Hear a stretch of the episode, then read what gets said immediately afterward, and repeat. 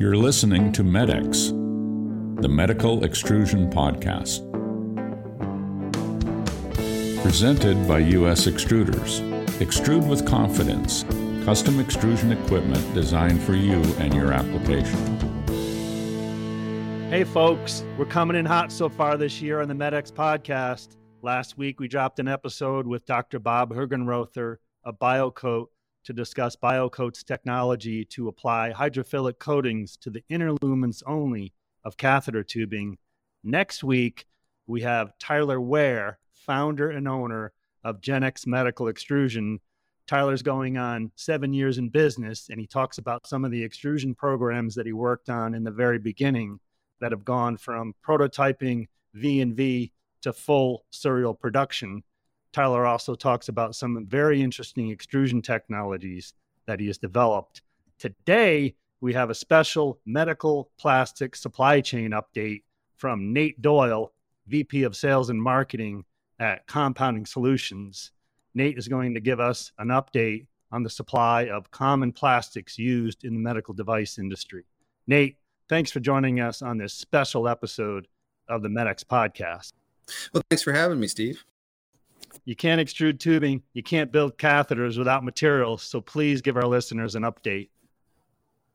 Absolutely. And uh, today, talking about a few different things that have happened in the resin marketplace. Off, Celanese has announced that one of their particular raw materials that goes into making their Hytrel product line. And Celanese has just purchased the Hytrel product line last year from DuPont. So that may maybe a change that some people are not aware of that DuPont is divested from the Hytrel and is now under Celanese.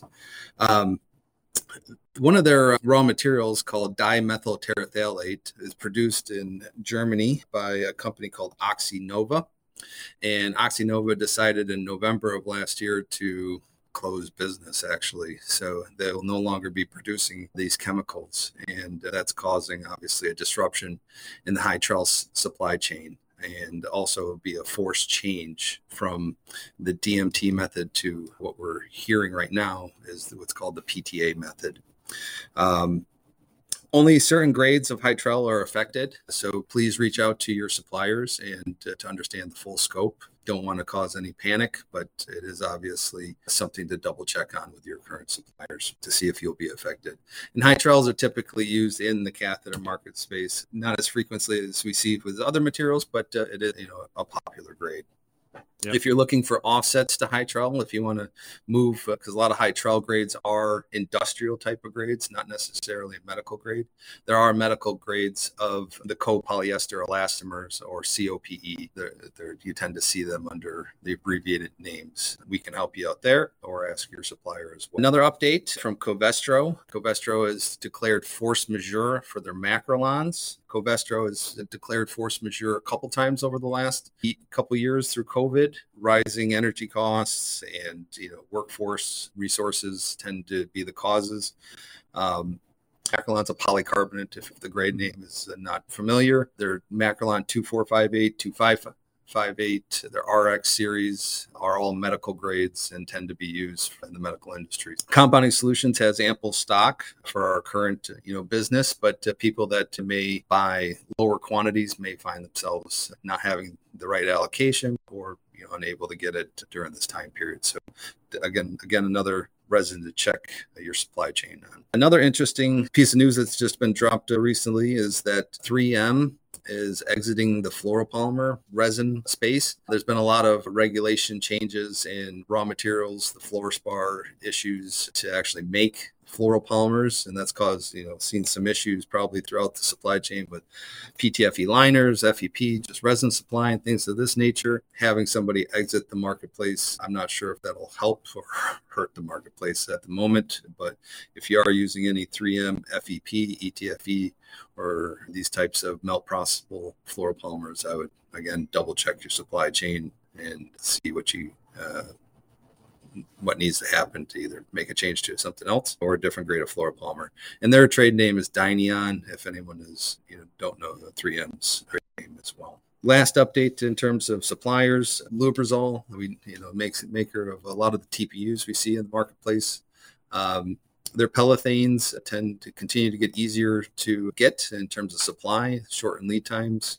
So again, we're seeing things move in the right direction there. The issues are the Tecothanes, Tecoflexes, and Carbothanes. These continue to be a struggle to get. They are increasing their capacities and uh, increasing their yields to continue to try to make more each time they make a batch of this. This is not a continuous process, it's batch made. So it, it is getting better, but it better slowly. And a lot of people have put in large orders to try to mitigate these supply issues, which continue to just bog down the supply chain. So 2023 for Tecothanes, Tecoflexes, and Carbothanes will probably continue to be a rough year in terms of supply. Looking at pricing, you know, just to kick off the year, commodity resins like polypropylene, polyethylene, PVC, those those types of resins continue to go down actually in price. So that's good news. The supply chain seems to be recovered from COVID, recovered from back orders, and we're seeing the pricing go in the right direction.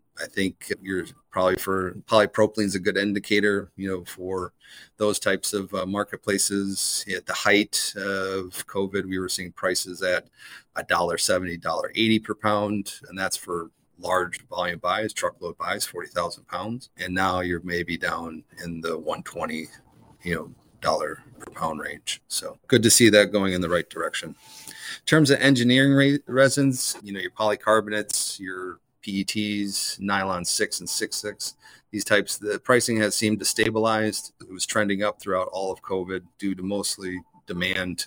And we're seeing prices stabilize there.